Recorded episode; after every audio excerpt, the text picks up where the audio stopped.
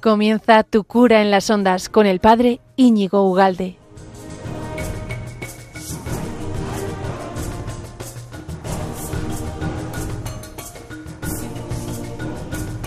Buenos días, amigo de Radio María, ¿qué tal estás? Bienvenido a este nuevo programa de Tu cura en las ondas en esa gran casa de Radio María que te ofrece una diversidad apabullante de programas, desde rezar, desde formación, eh, información, formación, noticias, eh, todo tipo de cosas, que luego, gracias a Dios, lo tienes ahí en la web y lo puedes reusar y reenviar y reescuchar cuando, cuando quieras. Eh, no solo, este programa no solo está en la página web de Radio María, sino está en Telegram, en Spotify, en Evox, en Facebook, en Instagram, yo qué sé, tú cuelas las ondas, pues fantástico. Yo tengo, tenía preparado un programa que se me ha caído. la tecnología es lo que tiene, se me ha caído, se me ha caído. Quiero decir, he tenido problemas técnicos, entonces he tenido que sustituir eh, por otros tres temas.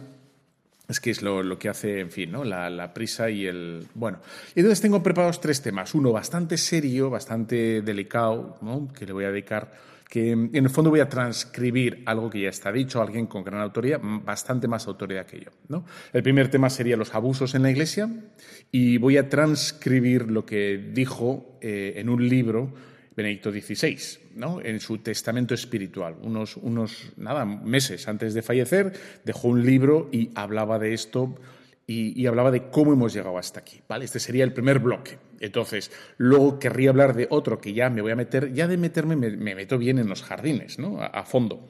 Em, voy a hablar de, un, de, cierta mentalidad, cierta mentalidad, digamos, eh, profesional y bueno, ya sé que me he metido en los jardines, ¿no? Profesional dentro de, de, las parroquias, en la iglesia, en las formas de hacer las cosas, ¿no?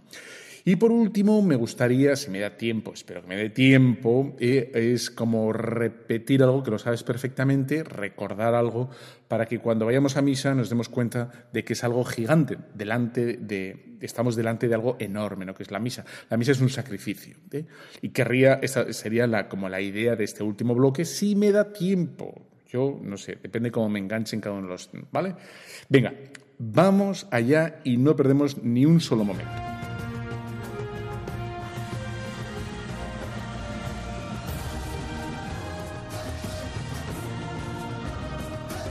Bueno, pues estamos en este preciosísimo 28 de septiembre y ya se acabó de repente, ¿verdad? Estábamos ahí hace cinco minutos, en, no sé, subiendo montañas y bajando montañas, eh, con sol y con luz, y ahora ya estamos entrando en octubre, ya se nota cómo ha cortado los días, etcétera. Bueno, pues nos preparamos, ¿no? Te he prometido que íbamos a hablar el primer bloque de todos, ¿no? Eh, el tema de los abusos en la iglesia, de cómo de vez en cuando ¿no? vemos como estos sustos que vemos en las noticias o lo que fuera, que, que, sabemos que para todo lo que hay en el mundo es un pedacito, porque el número es enorme y en la iglesia es muy pequeño, pero qué duda cabe, qué duda cabe, que no tiene por qué haber, ¿no? Y que el mero hecho de la, este, este tintineo o esta frecuencia eh, pues no, es de un malestar para nosotros, pues, pues bien grande, ¿no? Y, querríamos, querríamos saber por qué está así la Iglesia, ¿no?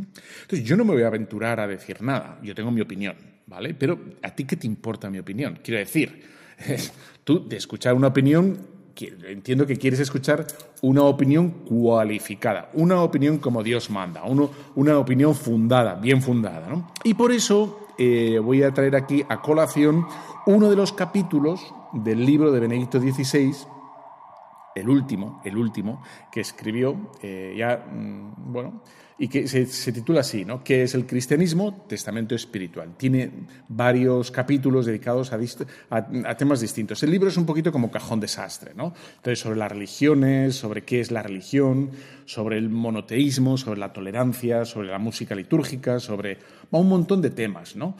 Y uno de los temas que recoge, uno de tantos, es este, ¿no? El de, los abusos. Entonces, eh, él, qué duda cabe que en vez de hablar de, sin más, de, todo lo bonito que hace la Iglesia, también entra a no solo a, bueno, a recordar o advertir que hay abusos, sino quiere entrar en el porqué.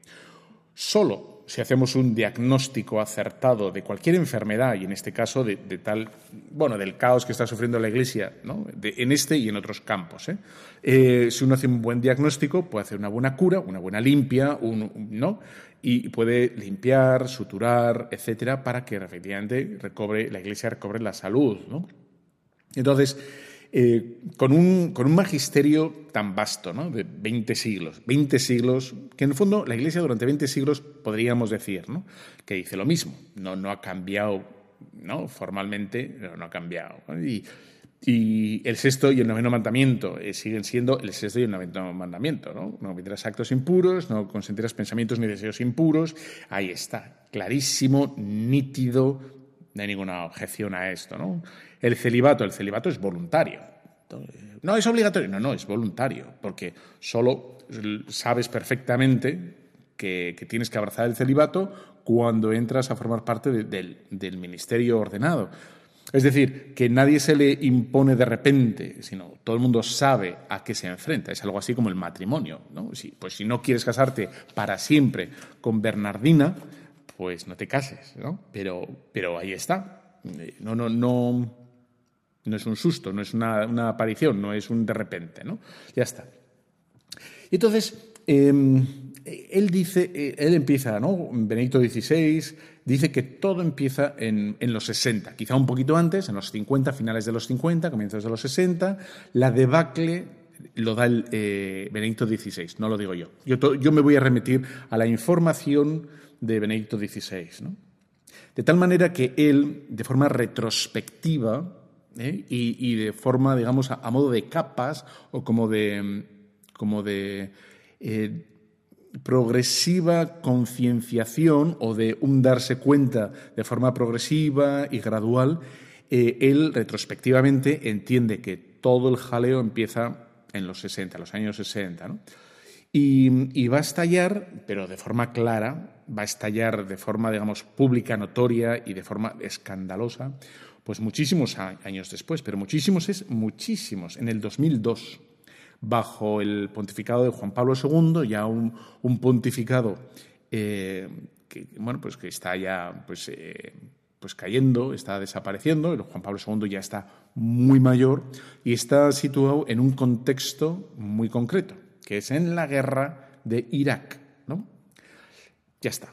En la guerra de Irak, Juan Pablo II se opone absolutamente a la guerra, expone argumentaciones y, en esa situación de la cual eh, con un peso moral increíble, Juan Pablo II, sobre un montón de primeros ministros y de líderes del mundo, eh, él alza la voz el primero y de alguna manera con la autoridad moral que tenía, pues incide o condiciona un poquito en unos cuantos líderes, cosa que condiciona un poquito a Estados Unidos y bueno, pues ahí aparece ya, empiezan a salir los escándalos en Boston y en más sitios, ¿no? Y, bueno, ya está.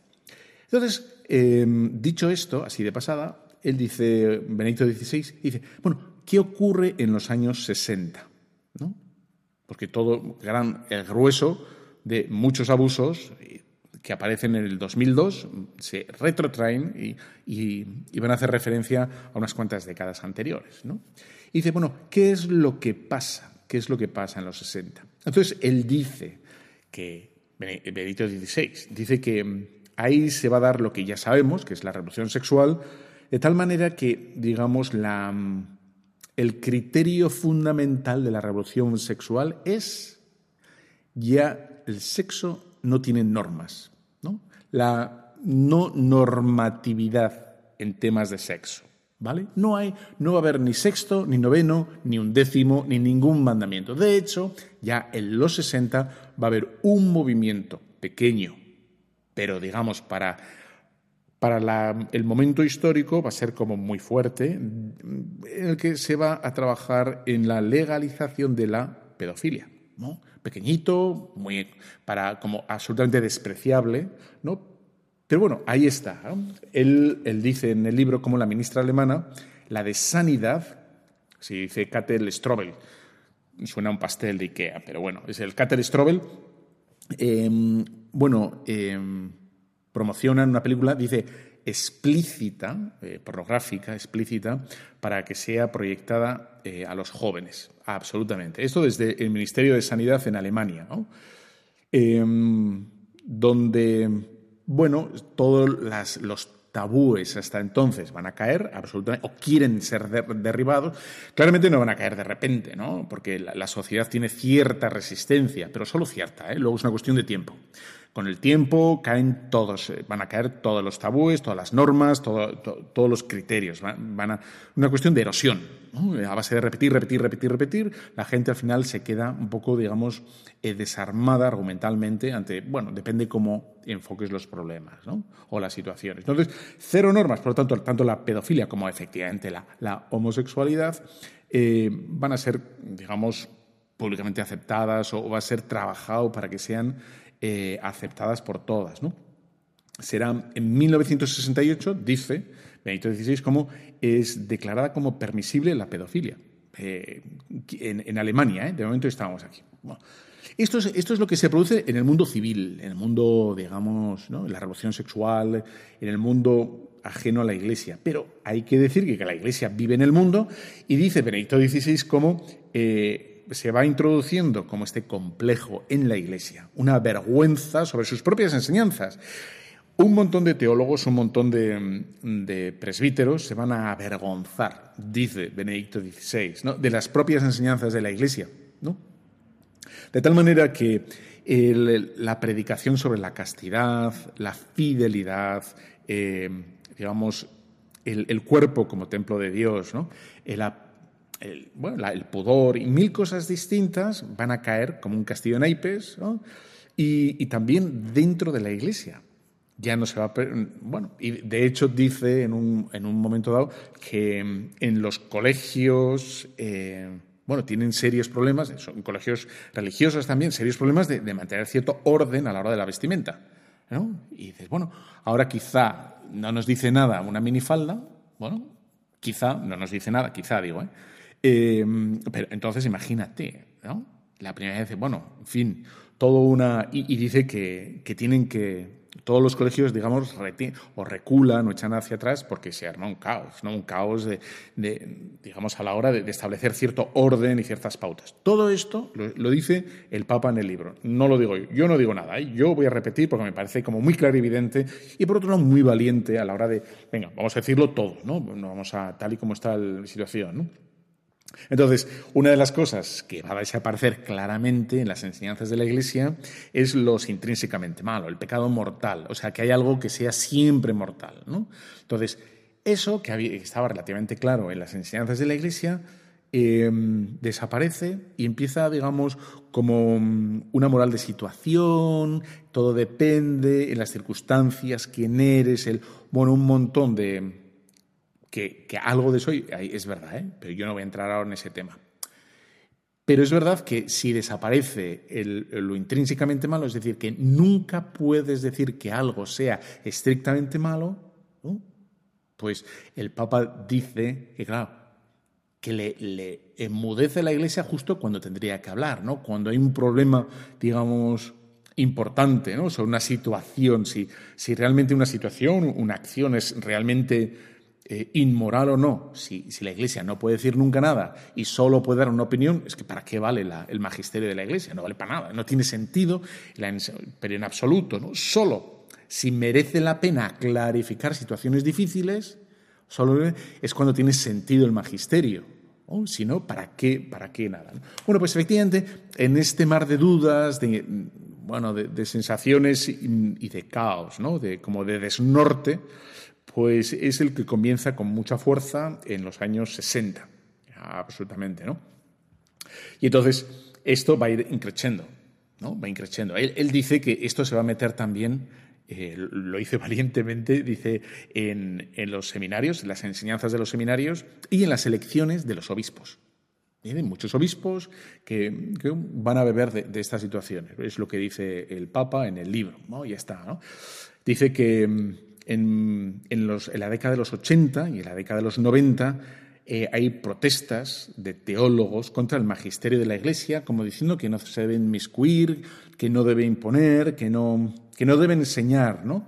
Em, como el magisterio, que sería como una imposición, una, una coacción, una. Bueno, algo así.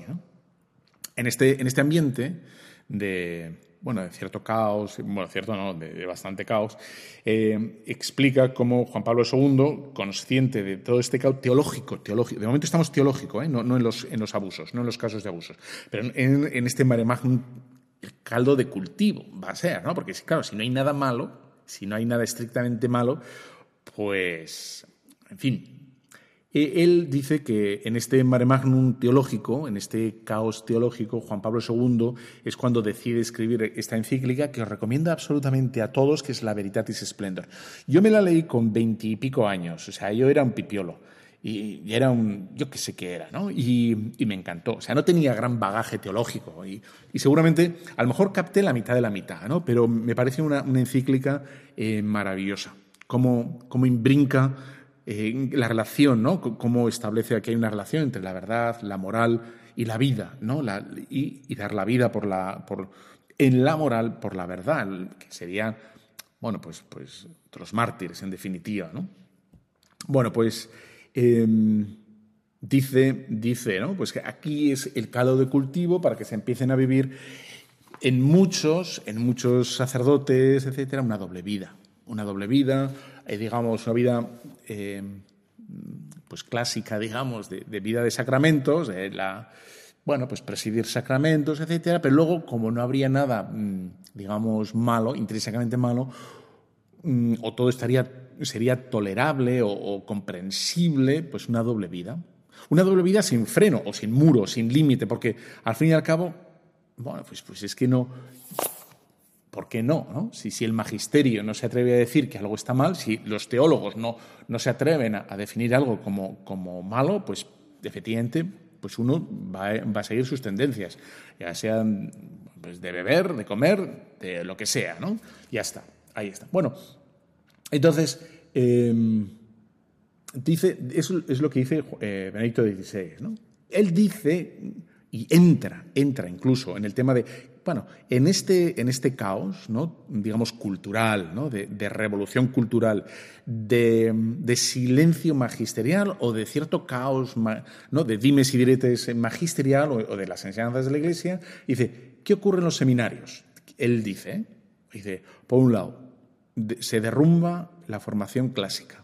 Desaparece eh, las enseñanzas clásicas de la Iglesia, Santo Tomás, las enseñanzas seguras de la Iglesia, ¿no? las seguras. Luego es verdad que tiene, la teología tiene un campo de desarrollo y tiene un campo de, explicitación y, de, bueno, de comprensión nueva, etcétera. Vale, estupendo. Pero dice el derrumbe de la formación clásica. Él dice, dice literalmente que se forman clubs homosexuales. Lo dice él, no lo digo yo, ¿eh? a mí que me registren. ¿vale? En, el, en la página 206 del libro lo dice, en los cuales, entre otras cosas, ¿eh? Eh, dice que se prohíben pues, autores, se prohíben autores. No es que todos los autores tengan la misma valía, sino que se prohíben ciertos autores. Y él dice que sus libros están prohibidos. ¿no? Es decir, que, que mm, si alguien descubre que está leyendo a Ratzinger, pues dice que era causa de expulsión de los seminarios. Eso lo dice.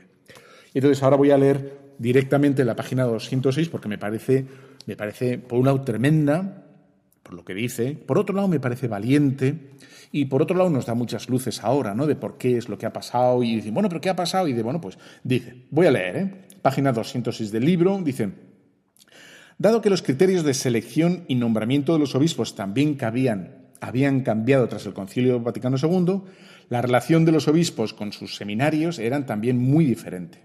El criterio para el nombramiento de nuevos obispos era ahora sobre todo la de su conciliaridad, que podía entenderse, como es natural, en los sentidos más dispares. En muchas partes de la Iglesia, el sentimiento conciliar se entendía, de hecho, como una actitud crítica o negativa hacia la tradición vigente, que debía ser sustituida ahora por una nueva relación totalmente abierta con el mundo. Un obispo que anteriormente había sido rector, permitió que se proyectaran películas pornográficas a los seminaristas, supuestamente con la intención de capacitarlos así para resistir comportamientos contrarios a la fe. Hubo obispos concretos, y no solo en Estados Unidos, que rechazaron la tradición católica en su conjunto con el objetivo de desarrollar en su diócesis una especie de nueva catolicidad. Quizá merezca la pena mencionar que en no pocos seminarios a los alumnos a los que se les sorprendía leyendo mis libros se les consideraba no aptos para el sacerdocio. Mis libros se ocultaban como literatura nociva y solo se leían a escondidas, por así decirlo.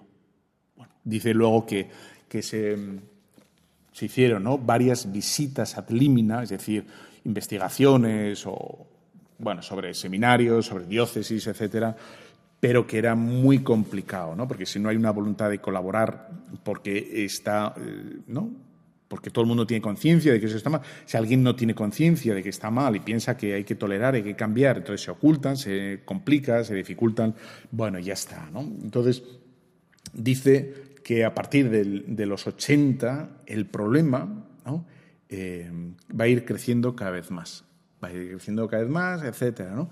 Y bueno, ya está. eso es lo que, para entender un poco, que no es una cosa, digamos, espontánea e irracional e ilógica de por qué está pasando lo que está pasando, sino que, bueno, el, Papa emérito ya, eh, bueno, pues nos dice un poco, nos da las claves, ¿no? Que el derrumbe de las enseñanzas clásicas, ¿no?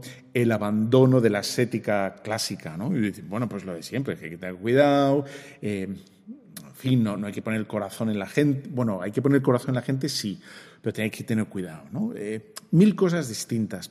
Pero bueno, lo de siempre, ¿no? Y bueno, él viene a quejarse.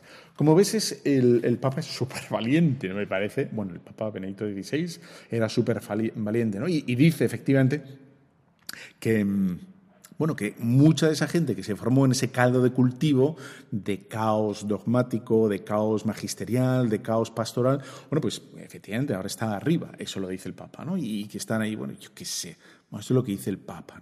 Bueno, esto es a modo de, ¿qué te parece? Una pequeña, bueno, pues para rezar mucho, para ser muy fieles y para tener en mucho las enseñanzas de siempre, ¿no? De, la Iglesia. Pues es que están es seguras. Tienen 20 siglos, están probadas, ¿no? Pero, pero duramente y han sido válidas durante 20 siglos, tal cual. Así que, bueno, te dejo con esta canción que dice más o menos. Pase lo que pase, yo te querré. Always forever, yo, yo te querré siempre. Y es verdad, nosotros, a pesar de los escándalos, de nuestros propios pecados, los primeros, ¿no? el nuestro, eh, y de los demás, pues, pues intentamos luchar siempre, pase lo que pase, al Señor.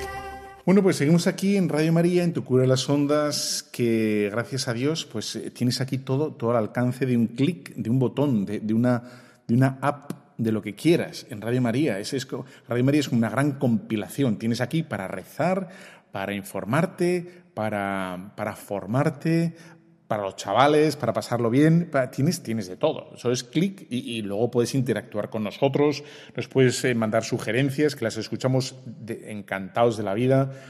Bueno, y si, y si no, pues en cualquier otra plataforma, ¿no? Telegram, Instagram, eh, Evox, yo qué sé, es que está, está en todo, todo, todo. Bueno, este segundo bloque eh, me, voy a meter, me voy a meter en otro jardín. No sé por qué me meto en jardines. Me meto en jardines, pero entonces voy a empezar ya a defenderme desde el comienzo, desde este primer bloque ya empiezo a defender. Yo no quiero meterme con nadie. Esto no va contra nadie. Esto no pretendo ser más que nadie, pero yo lo, bueno, pues como reivindicar un modo, un modo, otro modo, ¿no? De hacer las cosas, de estar, de que los demás, pues muy bien, que, es que yo, pues, pues yo no digo nada, pues muy bien, tú, tú con lo tuyo adelante, muy bien, ¿no? Muy bien.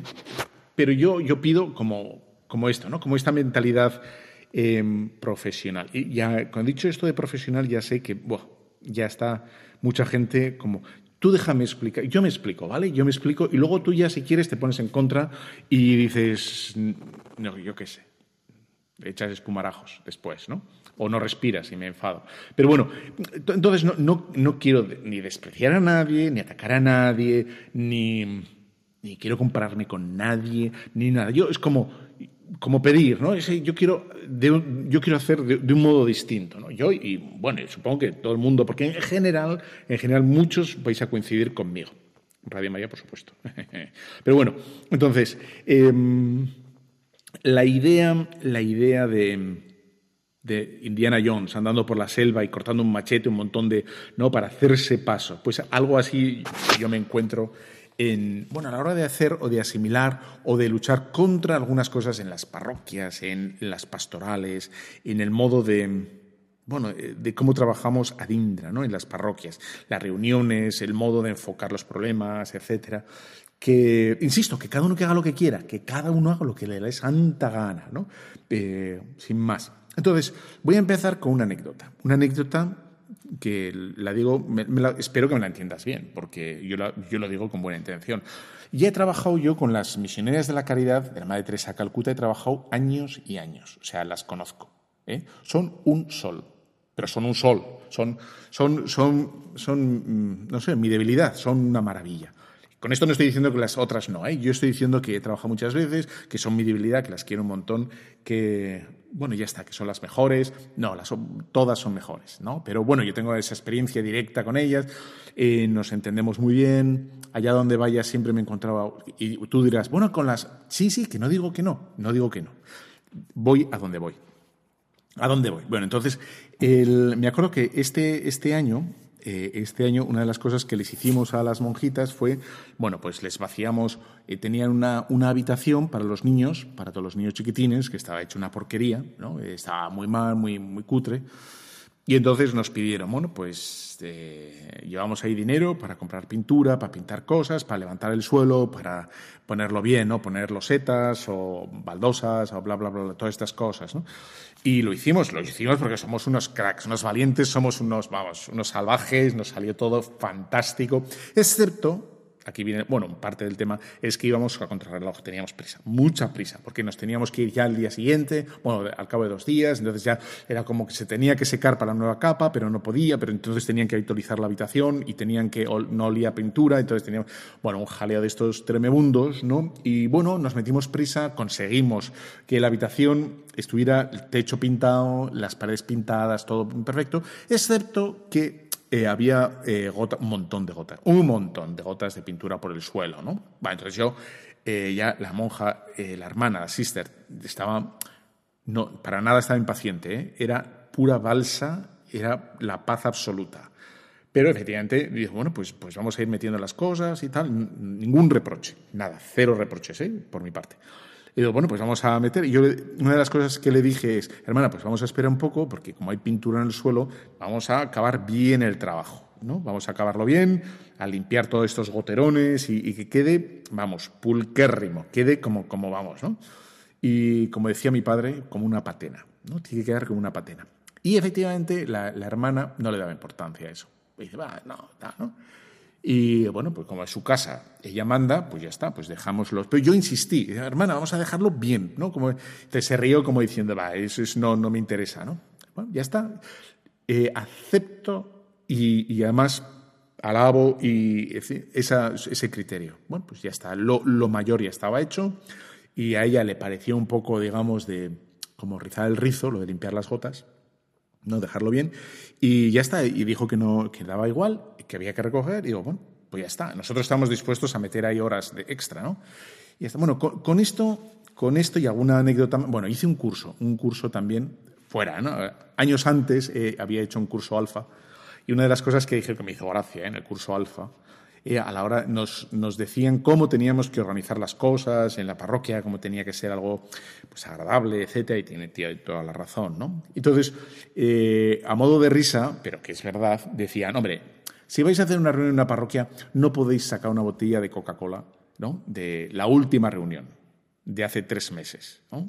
que no tiene gas, que está ahí caliente, y una bolsa de patatas cerrada con, ¿no? con una pinza que vas a comer la patata y está blanda y no cruje, porque las patatas lo bueno es que crujan, ¿verdad? pues la patata tiene que estar, no puede estar pasada. ¿no? Es decir, que las cosas de la, de la parroquia, no, ya está, ¿no? Va, va, por aquí, va por aquí el tema. El, punto de, de profesionalidad. Es decir, si esto en el mundo no pasa, en el mundo, en un bar, en una empresa, en tu casa, cuando invitas a tus amigos a tomar un algo, si no lo haces en tu casa, ¿Por qué lo toleramos en las parroquias? ¿no? ¿Por qué? En las parroquias, ¿por qué ponemos plásticos encima de los manteles? Es que se mancha. Bueno, pues se limpian. ¿no? O sea, ya está. En tu casa tú no pones plásticos encima de, ¿no? Cuando tienes invitados o cuando es Navidad o cuando es un día grande o cuando no pones flores de plástico eh, que no las tocas durante 150 años, ¿no? Entonces, y dices, bueno, eso es, es son, son, Dios mío de mi vida, ¿no? No las ha tocado nadie las flores de San Bartolomé desde el del 72. Y ahí están, ¿no? Eh, que se han apochado incluso, siendo de plástico, se han apochado porque nadie las ha regado, ¿no? Y después, bueno, y, va, va por ahí, ¿no? Y dices, los, los rincones, como va, como la parroquia no es de nadie, es de todos, ¿no? Rincones llenos de perezas, ¿no? Pereza. Sí, es que había un, un amigo, un, bueno, uno formado, un tío muy majo, decía que en el fondo las cosas no hay, las cosas no están ahí porque sí, sino muchas veces están por pereza, por no quitar, por no limpiar, por no, ¿no? Entonces se van dejando en sitios que aparentemente no. Entonces tienes en mitad de las escaleras de repente un montón de velas o de escobas o de, o de bolsas de que no se sabe muy bien porque ya que está, como aquí no pasa nada, como no. Bueno, eso, eso es más o menos, ¿no? Más o menos, como da igual. dices, ¿pero por qué? ¿Pero por qué tiene que estar todo así? ¿no? O sea, en las parroquias se tolera, se tolera muchísimo, si muchísimo este, bueno, ya, ya, ya que está. Pero luego a nivel profesional, si un tío porque, bueno, cualquiera, un tío una tía, me da igual, alguien, tú, tú mismo, si te vas a un hotel, si vas a, tomar, eh, yo qué sé, una Coca-Cola en un bar de carretera, o donde te da, o en un, bueno, el cinco estrellas no, pero un sitio normalito, el vaso tiene que estar limpio, ¿no? o sea, los, los carteles tienen que ser actuales, ¿no? El horario de misas tiene que ser no los del verano pasado, sino los actuales. Eh, los folletos o los, no, pueden estar tirados encima de la mesa de cualquier manera, ¿no? Y dices, eh, ahí tiene que haber, ¿no? Tiene que estar como bueno, y eso es un esfuerzo, efectivamente. Las, las pastorales, ¿no? A veces tiene un punto de desgastante, ¿no? Se desgastan por mil razones que ahora no quiero entrar, ¿eh? Pero las pastorales desgastan el modo de... Y es verdad que a lo mejor lo vamos dejando o vamos mirando para otro lado o, en fin, estamos un poco más... Bueno, pero, pero en el mundo laboral, en el mundo profesional, el mundo de, civil, la gente piensa, le da vueltas, lo reenfoca, cambia, bueno, compra nuevas. Y hay mucha gente, no sé por qué, ¿no? Y dice, bueno, pero ya funciona en la parroquia. Y dices, bueno, pero ¿cómo vas a tener filminas en la parroquia? ¿Eh? Ahora ya no hay ni proyectores, ahora hay, todo el mundo trabaja con televisiones, con plasma, con televisores, televisiones inteligentes. Y dice, pues, pero ¿por qué no vamos a querer lo mejor para la parroquia? ¿no? Lo mejor, en la medida de las posibilidades, ¿no? No es lo mismo estar en la Quinta Avenida en Manhattan que en Villanueva de Abajo, y, eh, yo qué sé. Pero, pero en la medida de lo posible, los manteles pues bueno, se limpian igual que los de tu casa, ¿no? Pues cada X tiempo se limpian, eh, se ponen nuevos, si están estropeados. Bueno, este como está estropeado para la parroquia, pues yo no lo quiero, ¿no? Este cuadro que como no lo quiero en mi casa, pues se lo doy a la parroquia, pues no, ¿no? En todo caso das el mejor cuadro que tienes en tu casa, lo das a la parroquia. El que tienes ahí en el centro de tu habitación, que te encanta, ese Cristo del siglo XII, es el que das a la parroquia no este que, ¿no? Dice, no, es este. Pues no, lo mejor para la parroquia y, y bueno, pues esto aquí de, pues, pues, no, es que, y bueno, yo admito la opinión distinta, ¿no? Y la, la otra, la admito y ya está. Pero yo creo que, que, es más adecuado, ¿no? Sobre todo para el mundo en el que estamos, que es esto, ¿no? Tiene que haber o sea, yo creo que para una, una parroquia del siglo XXI tiene, tiene, que haber gente con iniciativa, con virtud. Estoy, bueno, yo pienso, ¿eh? pienso que sí. O sea, en los pueblos es todo un poco más difícil, pero yo estaría dispuesto a pagar un curso ¿no? de dinero de la parroquia para alguien que, bueno, para, que haga las cosas pues, de forma profesional. En limpieza, no se limpia de cualquier manera los suelos de piedra o de madera. O, bueno, pues vamos a que nos enseñen a cómo se limpia o cómo se toca, ¿no? o cómo se habla o cómo se canta o cómo se. Bueno, vamos a hacerlo. ¿no? Aunque ya sé que me vas a decir muchas cosas, es que lo sé, es que lo estoy viendo, lo sé, o sea, me estoy poniendo antes el paño antes que la herida, lo sé, pero bueno, ya está. yo sé que pero, pero de verdad, que no va contra nadie, pero, pero me gustaría eso, ¿no? Que dices, del mismo modo que queremos para nuestra casa, pues eso, que los manteles estén limpios, que estén ordenados, que no haya... Bueno, yo lo quiero también, ¿no? Para las parroquias, yo también lo quiero. Bueno, pues y, es una... Yo no me quejo de lo mío, ¿eh? Pero bueno, siempre hay que como recordar esto, ¿no? Sin querer, como que ponemos una... Bueno, como es de todos, como no es de nadie, etcétera, pues hay el tema, ¿no? Eh, iba a decir que aunque ya sé, ya lo, es que ya sé lo que me vas a decir, pero tú escúchame, ¿eh? de verdad, déjame un ratito y yo te Entonces, en, alguna vez que estaba en algunas parroquias ¿no? en, Estados Unidos, bueno, y, en América, ¿no? Y, en otros sitios, eh, bueno, se paga, se paga dinero por las charlas de teología, ¿no? Para que venga un teólogo como Dios manda, ¿no? para que venga un músico, para que venga un organista, como Dios manda, pero bueno, ¿no? Para que, venga una soprano que te quite el hipo, ¿no? Que se paga. Y es, aquí no sé por qué no hay eso, ¿no? Y es, bueno, que se cante de cualquier modo, con tal de ahorrarme yo a la parroquia, porque para otras cosas sí que pago, ¿eh? Pago para un buen servicio de lo que sea, ¿no? En el restaurante, en las vacaciones, cuando hago un viaje pago un extra para que me lleven a la cueva de no sé qué. Pero dices, oye, para que el servicio funerario en la boda o en la catequesis haya buenos materiales y no los pupitres prestados de, de un colegio que cerraron los 80 y que tienes un... No, todo eso. Y dices, pero ¿por qué, ¿por qué narices, no? ¿Dónde está el...? ¿no? ¿Por qué no podemos tener las cosas bueno, pues digo que, en, Estados, Unidos, en, mucho, en, América, en general, Sudamérica también, se, paga, ¿no? Pero no es tanto por el dinero. A mí no me preocupa tanto el dinero, sino como el, las ganas de, de la profesionalidad, de hacer las cosas con toda la fuerza que tiene la tecnología, la modernidad, ¿no? O la Ahora tenemos un montón de cursos, de posibilidades de traer cosas buenas, de comunicarnos, de y de bueno, pues vamos a utilizarlo, ¿no? Va bien, pues y de, bueno, pues hacer unos buenos folletos, una buena presentación, una bueno, todo esto, ¿no?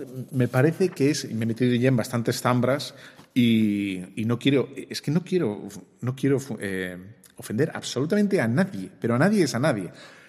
Pero también es verdad que quiero lo mejor para mis parroquias. Yo tengo unas parroquias que arde Troya, ¿eh?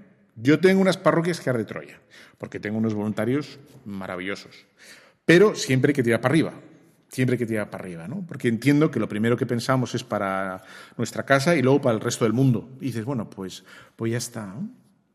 Tener, digamos, el tema de, de trabajar las reuniones, de pensar, bueno, lo que Dios diga, no, lo que Dios diga, vamos a pensar, vamos a pensar cómo decirlo, a quién va enfocado. No, pues lo que se hace en las reuniones de ventas de los Tupperware que ¿no? A ver quién voy a vender, qué voy a vender, qué necesitan. Bueno, yo tengo los padres. Es que no van a hacer caso porque llevo 20 años y no hacen ni caso. Vale, no hacen ni caso. Pero mi trabajo es pensarlo, darle una vuelta, pensar el vídeo, pensar el tema, pensar la anécdota o pensar la, dar una vuelta, ¿no? Darle una vuelta. Y así con, con todo.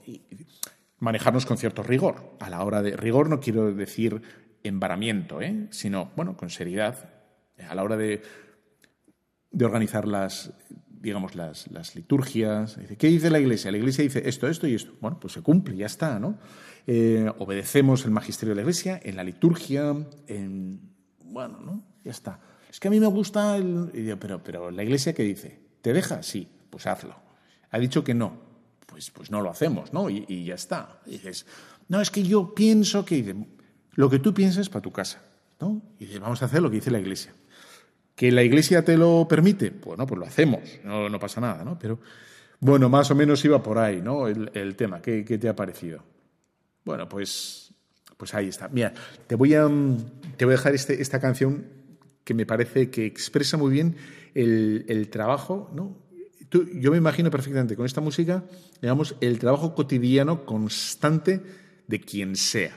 Desde un párroco hasta una madre de familia, hasta un vendedor de yo qué sé qué, de paraguas, hasta un, yo qué sé, un agricultor, un, o sea, me parece que expresa muy bien eso, ¿no? Pero ese trabajo, ese empeño, ese, ese querer sacar las cosas bien, ¿no? Con primor, con primor en allá lo que estemos haciendo. A ver si te gusta.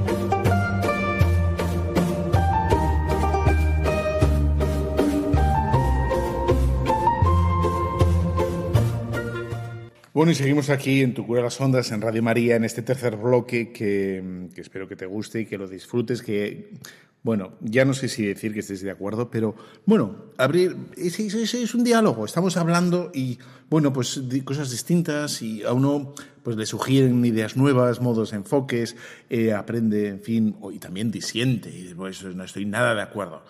Pero no me pegues, ¿vale? Pero no me pegues, por favor.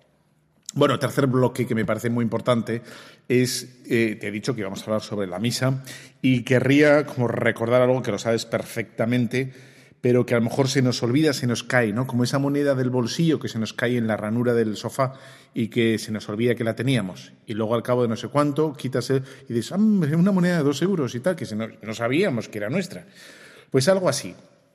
La idea de que la misa es un sacrificio, ¿no? De se nos puede o sea, tenemos claro la dimensión presencial, o sea, eh, afirmamos, ¿no? porque somos católicos, afirmamos que, Cristo está presente en cada una de las formas consagradas. Eso, de hecho, yo creo que es como el gran punch, ¿no? el, gran, lo que, el gran secreto de la Iglesia o de la fe de la Iglesia, ¿no? que es una afirmación tan consoladora, el, afirmar que, que, Cristo está en la Eucaristía, ahí está presente. ¿no? Y precisamente por eso tiene en comparación con, las otras iglesias, pues tiene tanta fuerza, digamos, la asistencia dominical, aunque es muy baja, es tristísima, ¿no? Pero en comparación con las otras iglesias todavía tiene muchísima fuerza, muchísima fuerza. Y es porque la gente, quieras que no, pues sabe nuestra afirmación, conoce lo que afirmamos sobre la Eucaristía, que, que Cristo está ahí. De tal manera que que si uno se lo cree profundamente es el, asistir a la Eucaristía, el, comulgar frecuentemente, si puedes diariamente, pues es, una maravilla, ¿no? Es un consuelo. Y es, es, una oración más rápida que el WhatsApp o que el Internet, ¿no? Hacia el cielo. Bueno, dicho esto, que sé que lo tienes claro y lo que voy a decir a continuación también, pero quiero recordar que no solo es una presencia aislada, ¿no? Cristo no está sin más presente en la Eucaristía, sino lo que es la Eucaristía es todo el sacrificio de la cruz. Y en ese sacrificio que se nos da en la misa, ahí está presente su cuerpo, su sangre, su, alma, su divinidad. Eh, eh, él está, pero es el sacrificio entero, es decir, esa ofrenda, ese sacrificio de moral, espiritual y también de su cuerpo físico, todo lo que significó, ¿no? El dolor absoluto de su cuerpo, el dolor absoluto de su psique, el dolor moral de su alma, de, lo que fue el, tránsito, ¿no? De, toda esa pasión, que fue el precio de nuestra salvación, es precisamente otra vez en la Eucaristía. La Eucaristía no es solo un pedacito o sea, un pedacito de, Dios, que, de Cristo que está ahí, sino se nos ofrece y, podemos ofrecer todo, todo el sacrificio, ¿no? El, el Señor padeciendo en la cruz, el Señor ofreciéndose en la cruz, el Señor sufriendo en la cruz, el Señor solo en la cruz, ¿por qué me has abandonado? Esa sensación que tenía. Eh, todo eso, eso es, eso es, la Eucaristía también. ¿no? es una presencia estática. Uno, bueno, está y se acabó, sino está todo el movimiento espiritual, todo ese movimiento oblativo de Jesucristo, está en la misa. Y por eso tenemos que intentar recapacitar, reflexionar, pensar muchas veces en, unirnos a esa oblación, esa entrega. Porque no es sin más recibir el cuerpo, ¿no? Para rezarle, sino es hacer de nosotros un sacrificio, una ofrenda, ¿no? Agradable a, ti. Eso es lo que intentamos, ¿no? Hacer de cada uno de nuestra vida una ofrenda, porque nos estamos cristificando, porque nos estamos uniendo, porque nos estamos haciendo otros Cristos. Ahí está, ¿no? Eh, en fin. Bueno, eh, ¿por qué digo todo esto? Bueno, digo todo esto, mira, y uniendo un poquito ¿no? con, con el primer bloque que hemos hablado, ¿no? De, este caos teológico. Bueno, este caos teológico también ha llegado a, digamos, a, a una a un modo de entender los sacramentos ¿no? en la Iglesia Católica. Y ha influenciado, ha sido influenciado por la, teología protestante. para, la para, la teología protestante, eh, la Eucaristía es principalmente es una cena. Yo ya he dicho que para nosotros los católicos principalmente no es una cena, principalmente es un sacrificio. bajo la apariencia de una cena celebrativa, ritual, etc. No es una cena normal, ¿no? Pero en, el mundo protestante, el mundo calvinista, el mundo luterano, el mundo anglicano, etc., lo más importante de la celebración es el aspecto, digamos, de, ser cena. Y por eso mismo, eh, una de las cosas que van a tener como tiene mucha importancia para ellos es el tema de, comulgar, de comulgar, porque si es una cena, si solo es una cena, si solo es una cena, solo tiene sentido acudir a la cena si vas a comulgar. Claro, ¿no?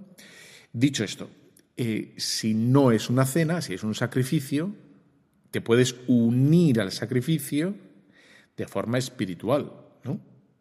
No hace falta comulgar, aunque el mejor modo de participar de ese sacrificio es, recibiendo la comunión.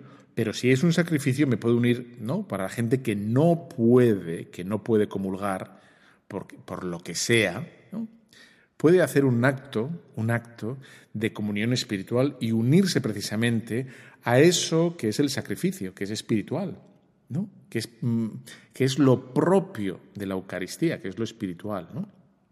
Por lo tanto, es, esto es capital, ¿no? ahora que se oye tantas veces de, que si pueden comulgar, si no pueden comulgar, quién puede comulgar, que todo el mundo tiene que comulgar, los, no todo esto que, se oye dentro de la iglesia, que dices, bueno, si realmente, eso es una influencia protestante.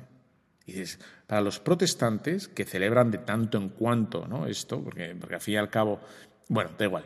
El tema es para los protestantes, si es una, una cena, pues claramente tiene toda la lógica del mundo que si uno quiere participar de esa cena, pues tiene que, ya está, tendría que recibir el pan, ¿no? Para nosotros no, para nosotros no, Y ahora lo que cabe decir, así un poco ya empiezo a ver el reloj y me empieza a poner nervioso, ¿cómo, cómo sabemos que realmente eso es un sacrificio, ¿no? O sea, realmente eh, la Iglesia Católica cuando dice que es un sacrificio, a lo mejor está diciendo demasiado, no dice demasiado y no, sería más prudente decir que está ahí Jesús y ya está. Bueno, vamos a ver, vamos a ver qué es, ¿no? Eh, vamos a ver si encontramos algo en la Eucaristía.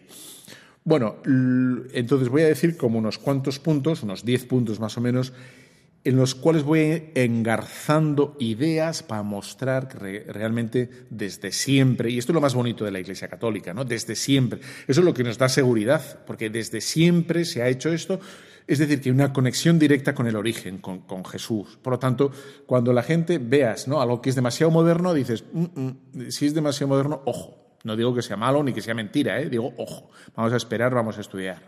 Lo que siempre se ha vivido es lo que nos da seguridad. Entonces, ¿qué es, qué es una novedad en, es el cambio entre la última cena, ¿no? el rito judío, y la primera Eucaristía?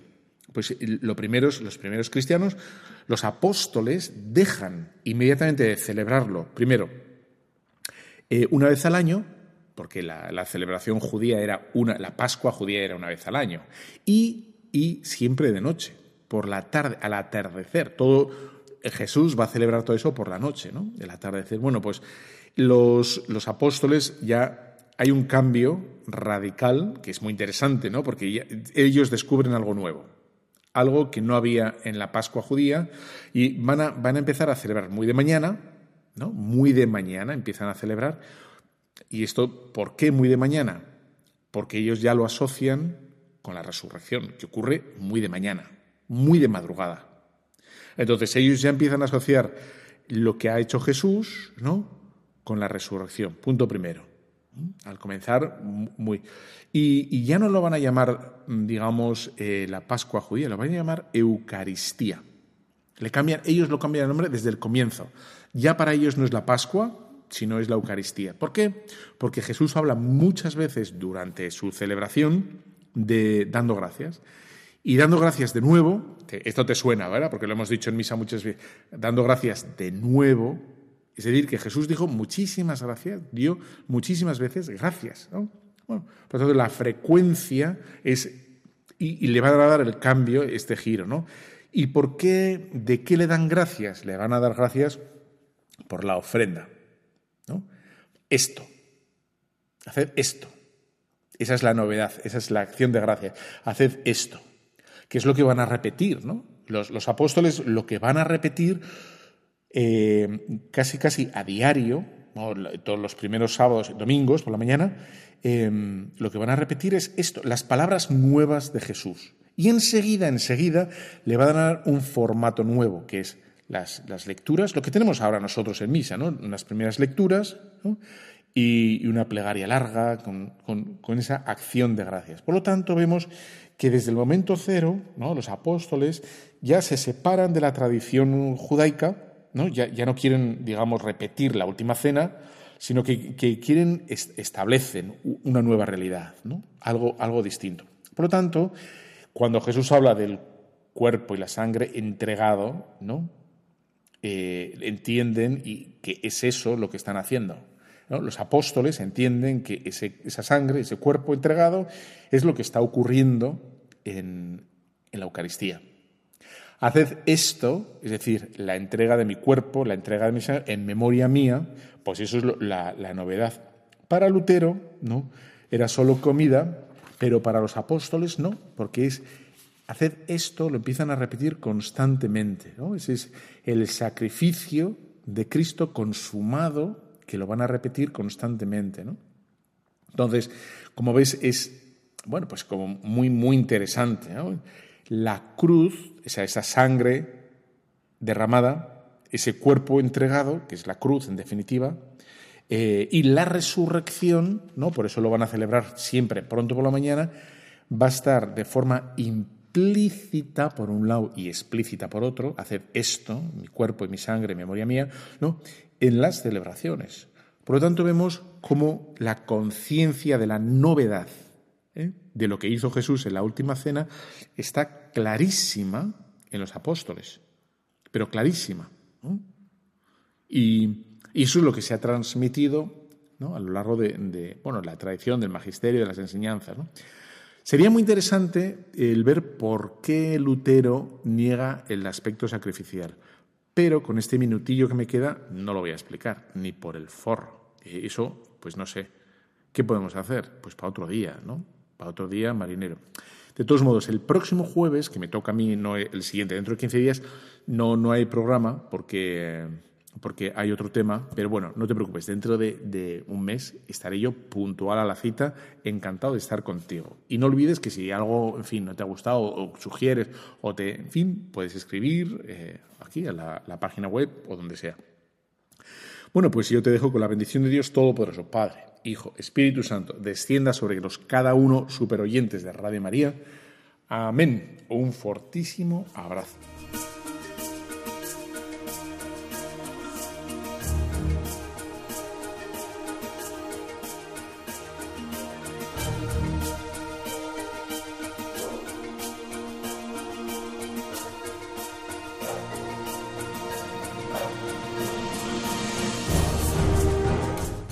Han escuchado Tu cura en las ondas con el padre Íñigo Ugalde